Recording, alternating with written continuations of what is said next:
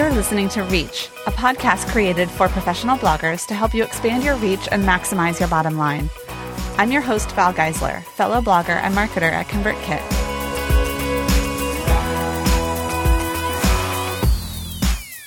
Do you daydream of having a business bestie to share all of the ups and downs with? Maybe you wonder if a potential collaboration with another blogger would ever work. More importantly, would it ever be profitable? Abagail Pumphrey and Emylee Williams knew it was business love at first sight when they met and formed Think Creative Collective. They now educate thousands of creative entrepreneurs just like you through a wealth of blog posts, free online workshops, and their popular Strategy Academy.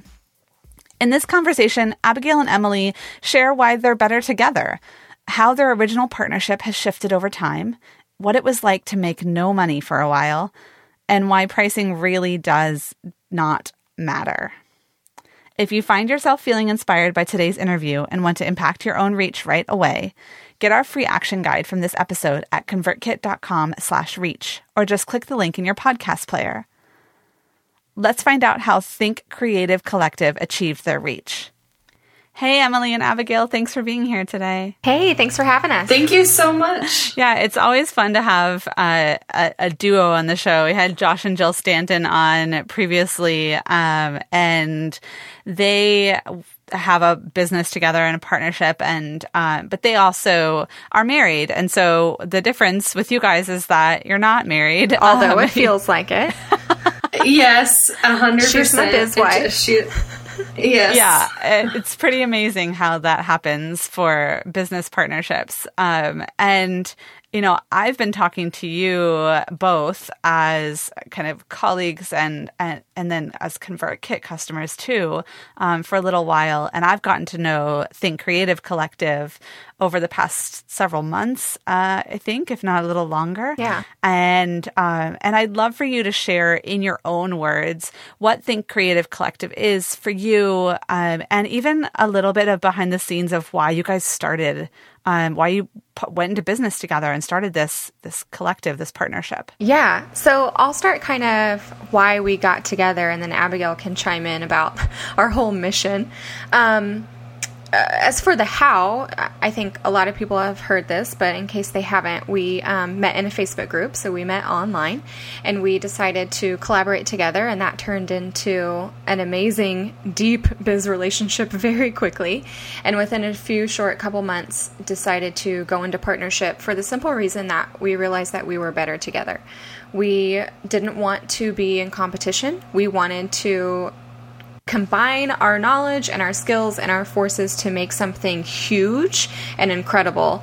And I think recognizing that was crucial um, to how we kind of interact with creative entrepreneurs today. Um, and obviously is what formed the collective as everyone knows it today. Yeah, and so what it is that we do exactly. I mean, we started as a branding and marketing company, a lot like there's tons of creative business out there doing branding, website design, and photography.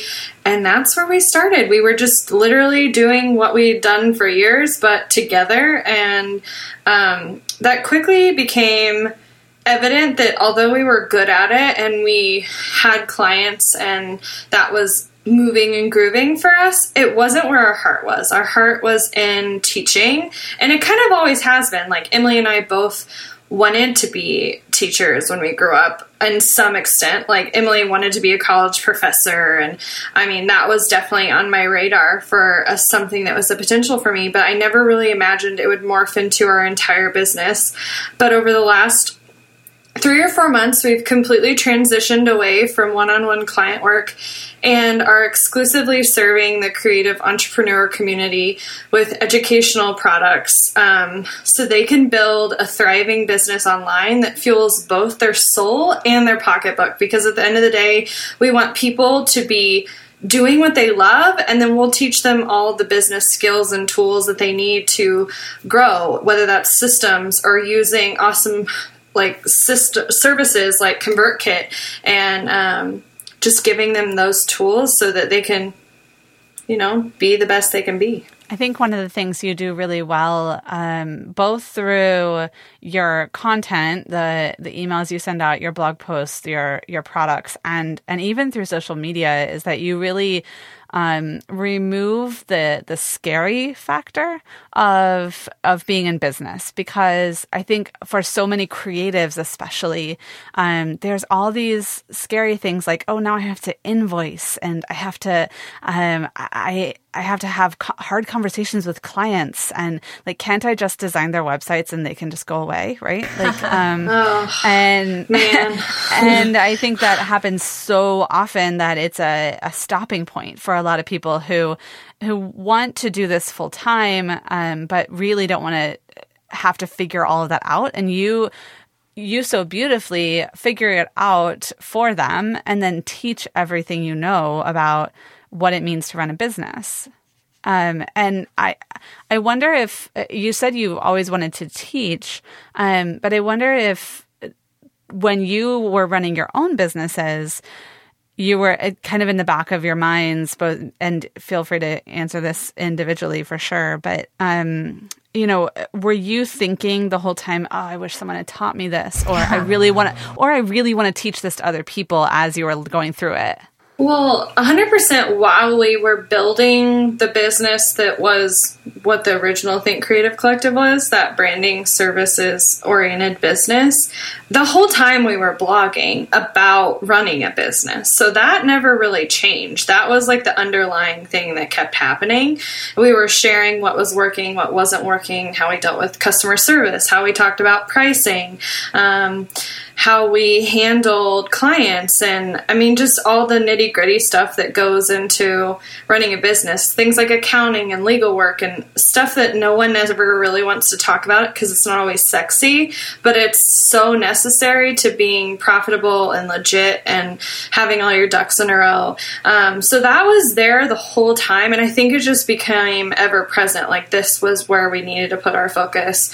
We joke. Um, that it was like running a business and a side hustle simultaneously because the services business was mostly local small businesses and running on referrals and it wasn't necessarily that we were getting the traffic and traction from online.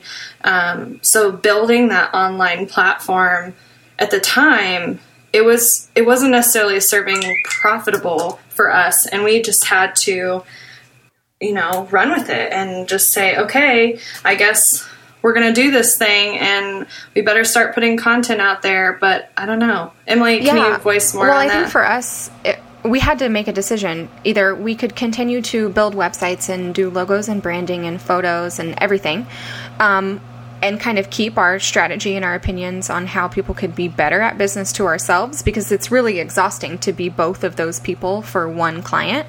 Um, and uh, personally, I have opinions about everything, and together we always love to tweak someone else's process or workflows or systems so they could be more successful, profitable, spend less time, less hustle, but seeing greater reward.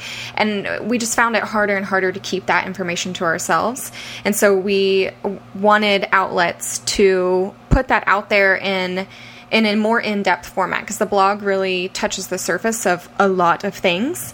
But what way could we go deeper with that? And that for us was courses and challenges and programs and webinars. Um, and so once those things started happening and we got such great response from that, then we kind of found our happy place there. So Emylee, you said that you found that you were better together. Yeah. Um, when you when you first met and fell in business love with each other. um, so can you speak a little bit more to that and um, and what that means for you and, and, and how does partnering up with someone actually impact and, and, potentially expand your reach? It's insane because we've had collaboration since each other. I mean, we were our first collaboration um, that just led to a biz partnership. Um, we've had collaborations since then that have gone amazing and some that have gone just kind of meh. And so I think we get a lot of questions about how do you know when a collaboration is going to work? How do you know if I should go into partnership with someone else? And it's really, really hard to answer because obviously it's different for everyone and everyone's business. And for us, it was honestly one of those probably the way that you shouldn't make a lot of like logical business decisions and we really just went with our gut. And we knew that a, a, couple weeks in a couple months in working together that things just kind of fell into place. We fell into natural roles.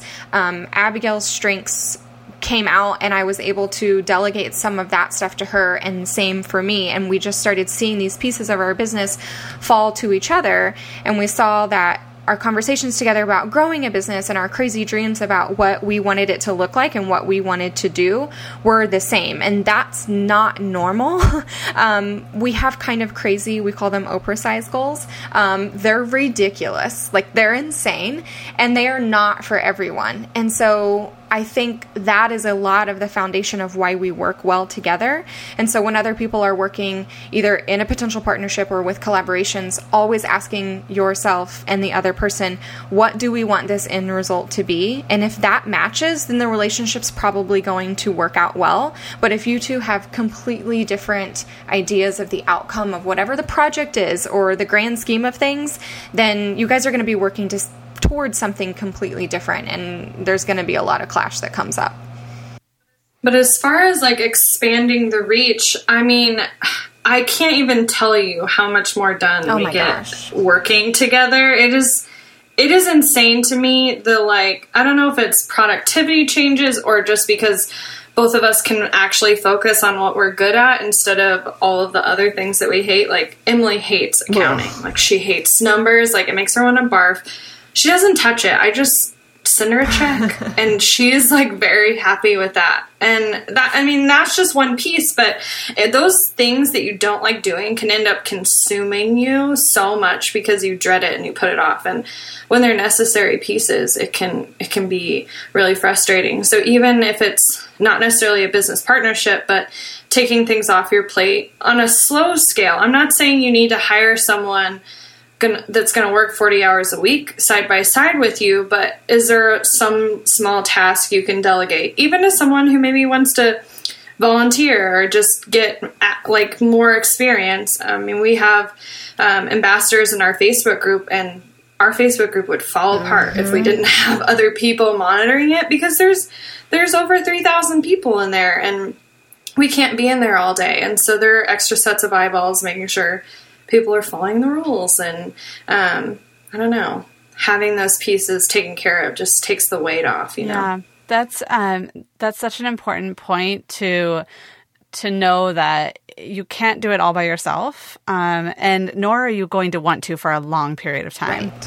um, i right. mean you you can temporarily and we've all done it all by ourselves um, but it's not really sustainable um, but partnership isn't for everyone.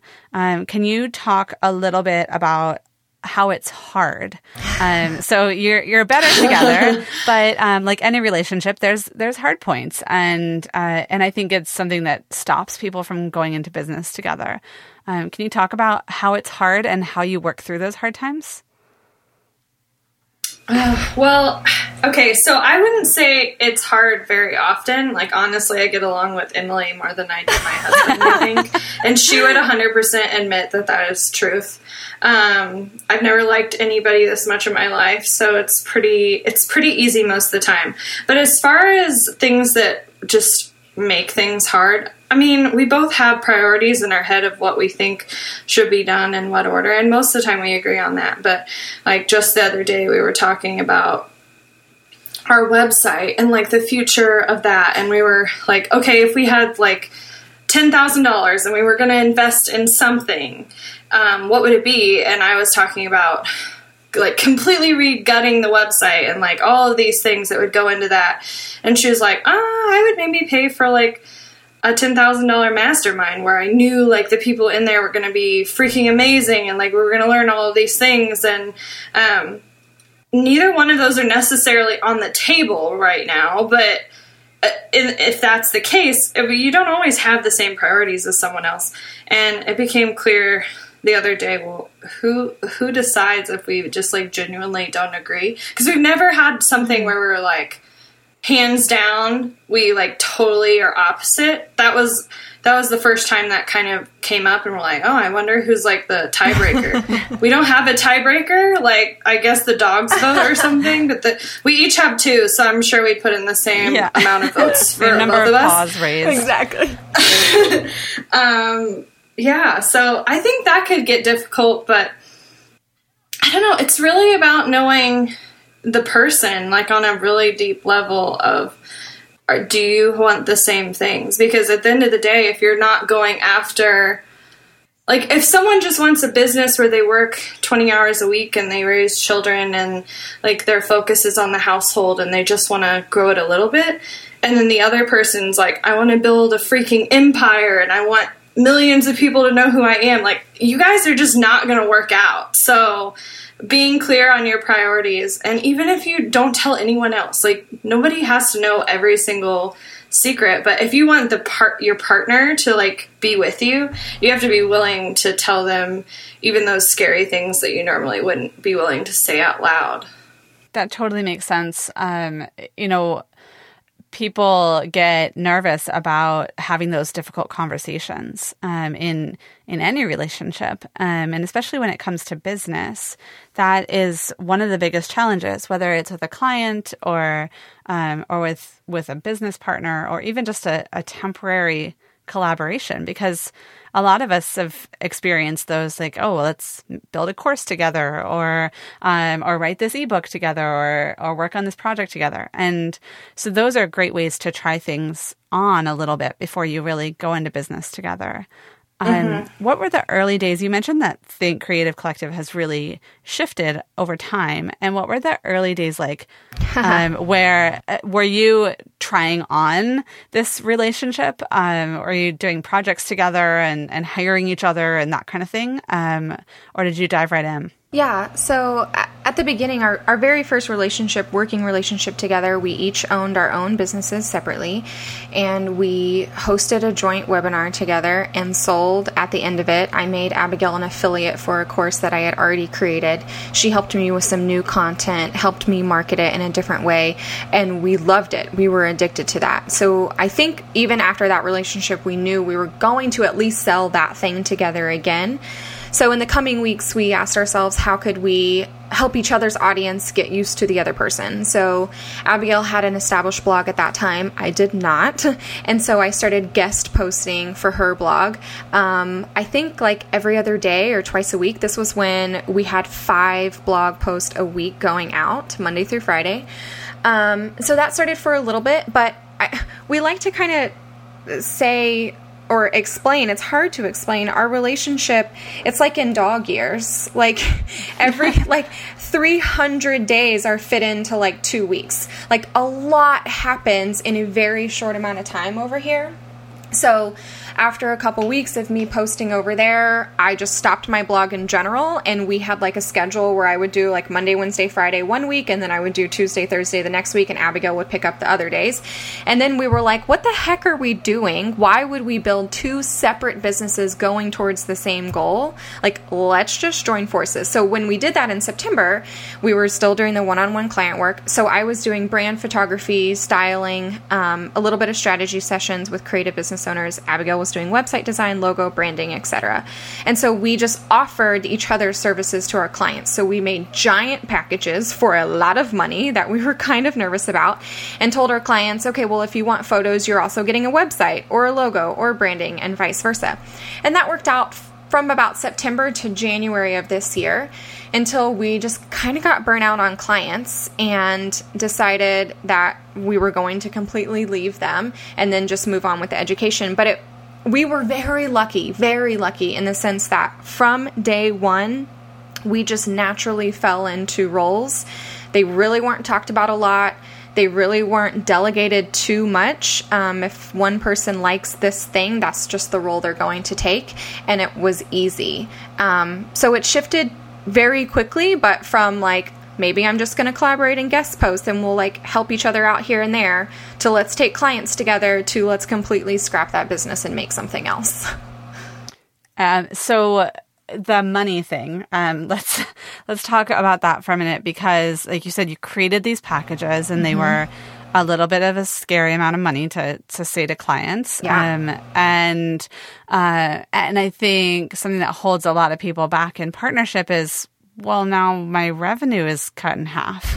um, so so there's there's that side of it, and then the other thing I want to talk about with money, and we can pick one or the other to talk about first, but is that shift from one-on-one client work to education and courses. Um, I know so many people want to do that and want to make that leap, um, and especially as a business partnership where you are splitting the revenue. What does that look like, and and what was scary about it, and how did you how did you make that shift? Well, the the the client work it was pretty easy. It was just a it was an upfront negotiation about the packages, and we were like analyzing what was included in each, and then really talked about this would be your role and this would be my role and this would be the split and they weren't necessarily 50-50 at that point but there were some services where she was going to get all of it and some services where she was going to get 60% or I was going to get 60%. And then, you know, we just kind of worked it out from there. So at that point, it wasn't necessarily scary. When it got scary was when we said, oh no, literally everything we put out into the universe, you get 50% of. That's when it got real for me. And I definitely had a lot of anxiety about it. And it had nothing to do with how much I loved Emylee. It was literally like, but what if we don't make enough Yeah, money? Like that's a real uh, concern for every single business owner. And I mean, it was definitely a leap of faith. And so we went into um, the services and they ramped up and we kept, we made more and more money every month. And then in January, we, we made over $20,000. And I just remember talking to Emylee and crying and saying, like, okay, I know we made this much money, but I am so so exhausted and I worked way too much and I had these high-end clients that were very demanding of my time and attention and I didn't get to focus on anything for the business and our blogging and our social media were kind of falling apart at the time and we knew that wasn't where our heart was and so we had already opened the doors for biz chick co-op at that point but it was like a minute mm-hmm. mar- part of our income and we're like well if we want this to be you know 90% of our income something's gonna have to shift around here. And so we just talked to each other about well what happens if we say no? And i remember the day i turned off our services page. I think I had like a minor panic attack. I was literally freaking out. Emylee is always the chill, like go with the flow lady, and I am always like the, but what if this happens? and I don't know if we're gonna make any money or are we is the price wrong or oh, whatever. And um, it always works I'm out. always Emylee's- like double that price, triple it. exactly. um, so we said no to services. So people still inquired. People kept finding it, even though it was like MIA. We eventually had to put up a "We're booked. Sorry, we don't do services anymore" page. Um, and I'm not gonna lie, we made like not any money at all in February and March, like zero, like nearly zero dollars. um, but we just kept trucking, and our we had very supportive husbands who just kind of turned a blind eye to the lack of paycheck happening around here, and we're like, okay, well, just like let us show you the way. And I think things really changed when we changed our system for our courses. So BizChick was a um, subscription based model, and we decided to change it to a course based model with either a payment plan or a one time payment. And we moved over to Teachable, and like our whole world turned upside down. Money kept coming in, and we had time finally to make more courses. And since then, I think we're up to five Yeah. courses. Um, and that dollar sign keeps going up every month. And we just pretty much made what we did in January, in July. Um, but it took most of that time to get back to where we were before. Yeah, it took a good four months for the foundations that we were laying to take hold and to take place. because um, that's not to say that we just said, well, we're turning off services and we hope that all of this stuff works out. We were doing a lot of work to mm. grow our list, um, showcase our expertise, get in front of other people's audience, add value to everyone for free, um, and to just be present in our group and love on the people who were already coming and who were already in the door more. And I think that really helped a lot. And then, of course, our newest program has gone like amazingly, and that was kind of freaky, like how um, well that went. But I think that's really shifted a lot of how we talk to our audience and what we provide for them, and kind of like even what we think about our courses because it was one of the easiest programs to make, but it's been, as of right now, our most successful one. Yeah, so let's talk about Trello for Business. Yeah. So that's for those uh, those who don't know. That's the most recent course that Think Creative mm-hmm. has put out. Um, and what I find in in looking at it and and knowing what I know about your business is that, like you said, Emylee, it's that um, it's the easiest thing to create is often the most successful. Um, and something like Trello for Business could feel like this is obvious, right? Me. Right. Um, this is something. This, it's the way you mention in in the sales copy for it that it's you know the way you run your business and that it's like those are the screenshots of like these are our projects and this is how we use it um, talk about that realization of it's the the thing that seems obvious to you. Well, that's what we love. Like that's what we love to teach. Is we skim past all the complicatedness, and we like to say over and over again that it's not rocket science, but this works. Like anything that we do is not a magic potion pill. It's not out of your reach. It is totally doable for every single business person to replicate and use in their own small business to help them grow and succeed and be profitable. And Trello is no different. And we were right there where a lot of you guys are of like the sticky notes and the post its and the iPhone app and the paid app and the free app and all of these project management systems and task management systems that just like kind of cruddled up your computer and like died a slow death. And so we needed change. And so we were introduced by Trello um, by another amazing creative entrepreneur, and she kind of showed us how she used it, and just light bulbs went off in our head with how we could use this for clients and how we could teach product based businesses how to use it, and photographers how to use it, and wedding planners how to use it, because those are our people. And so when we just laid it out there and showed it, um, I think people were just like, holy crap, like this is easy. It's not rocket science, but it's already done for me. Um, and I will brag on our sales page a little bit. I think another reason why it's been so successful and why I say it was one of the easiest programs to create is because it's a low dollar program. So we it's not that we didn't care about it, but we didn't put as much stress into like, okay, the sales page has to be absolutely perfect and we need to hit on all these pain points and say all of like the everything that's inside and describe it by detail like we do with our higher dollar programs. So we just kind of like I literally wrote the sales page in what, 45 minutes, Abagail?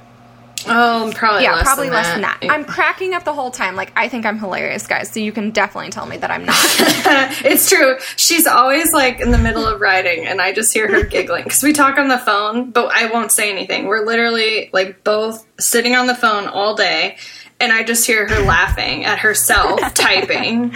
So I wrote the with, funniest with her, sales page that I've ever read in my life and we Abagail designed it and didn't put too much not that she didn't put thought into it that's not what I'm saying at all but it was just such an easy program we were like well it's so cheap it's so great everyone needs it that we're just going to put it out there and it's going to be funny and people loved it like loved it yeah and we definitely had someone read it to make oh, sure yeah. what we thought oh, was yeah. funny was actually funny we had to verify our jokes were legit um, but we have gotten Twitter testimonials that someone bought it because my dog has a testimonial on our sales page. Yeah, so. that's that's a great part of the sales page. To be honest, you know, it's that that human element, and that's something that you both have brought to the brand from the beginning. Is just mm-hmm. being human and real, and um, and sharing sharing from a a, a fellow business owner place as opposed to like a marketer, you know, um, right. and and wearing that like I'm with you hat. Um, and uh, you know, you mentioned that this particular course is a, a low dollar um, price point, and I would love to hear your take on that as far as pricing for your audience and um, and the success of this course versus some of the higher dollar price courses and uh, and what that means for you moving forward as far as pricing goes. Well, this I could say a million things about pricing. I will say that pricing doesn't matter. Mm-hmm. Uh, you know, I know people get all cut up on, well, should it be three ninety seven or three ninety five? like it literally, like the number doesn't matter. Um, it could be expensive. It could be cheap.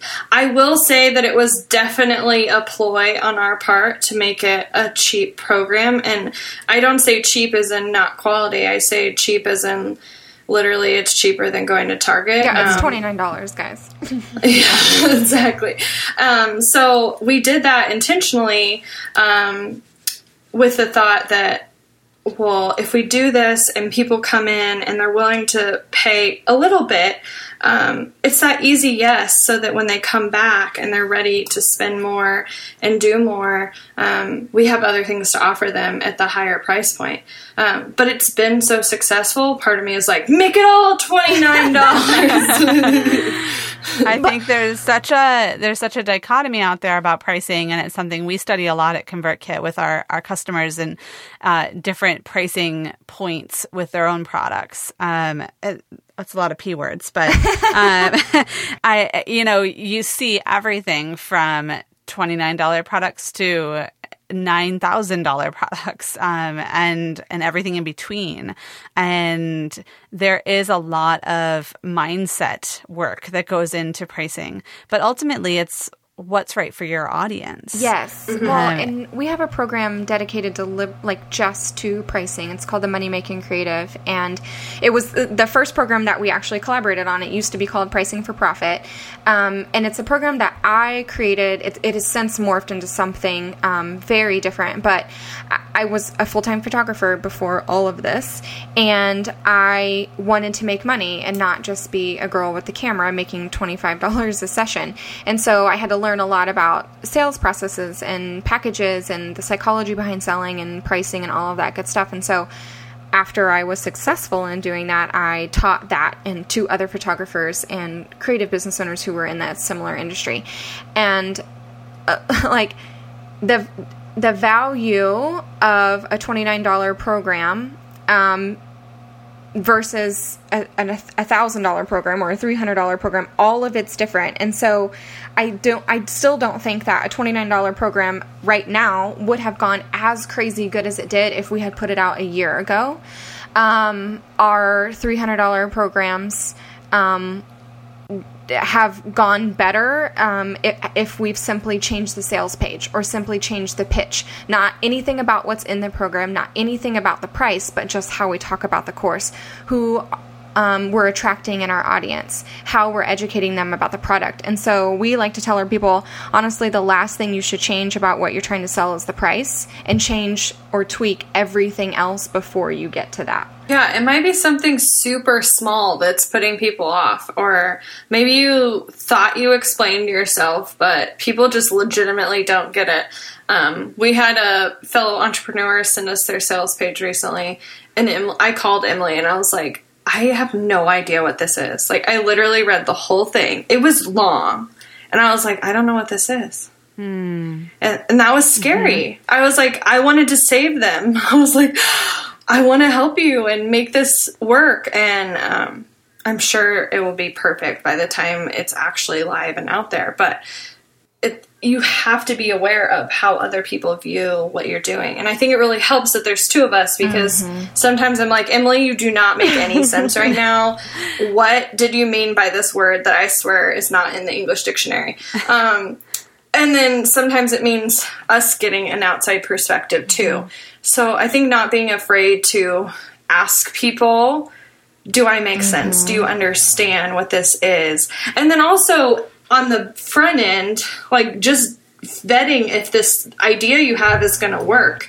Um, we probably talked about Trello for two or 3 mm-hmm. months before we even remotely thought about making it a product. And then we jumped in and we started talking about it even more before we launched it. So by the time we got around to launching it, it was like wildfire around here.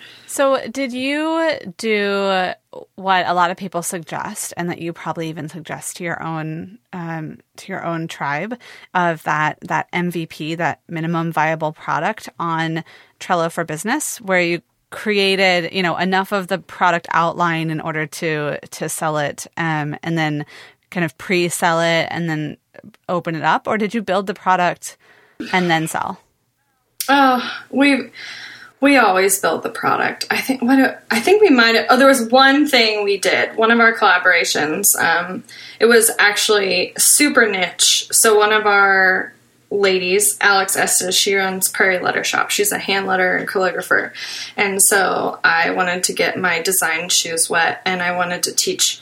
Um, these calligraphers who have beautiful handwriting, which I don't, how to use Photoshop so that they can like use these skills and run a successful business by being able to duplicate their work. Um, and so we talked to her and we had an idea for a course, but it was so niche and because our audience is way bigger than that. It's not just hand letters and calligraphers like that.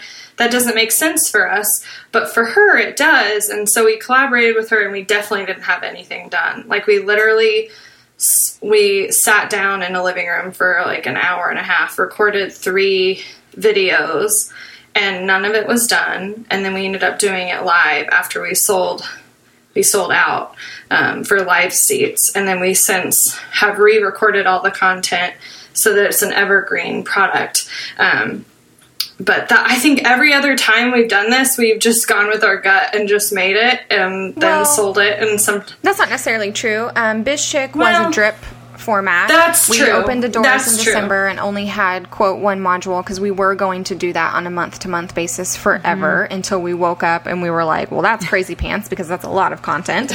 and so we capped that at nine months, but we were making the content every single month. And actually, our first program was the same way where I had the stuff made, but when I first sold that course, I didn't have anything made at all. Um, I pitched people at the end of a webinar to buy the course because I wanted to actually sell something before I spent my time on it.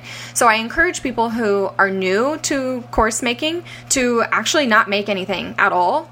Um, pitch it to your audience, decide on a price, get a sales page, and know what's in it so you can actually sell it. But don't spend your time making anything yet. Um, because if you don't sell any seats, then it's just going to be a waste of your time. But if you do, and then you get feedback on it, it can actually shape what you're going to make in your actual program. Yeah, I will say though, once we we did sell it and we sold like six seats and it was like a major flop.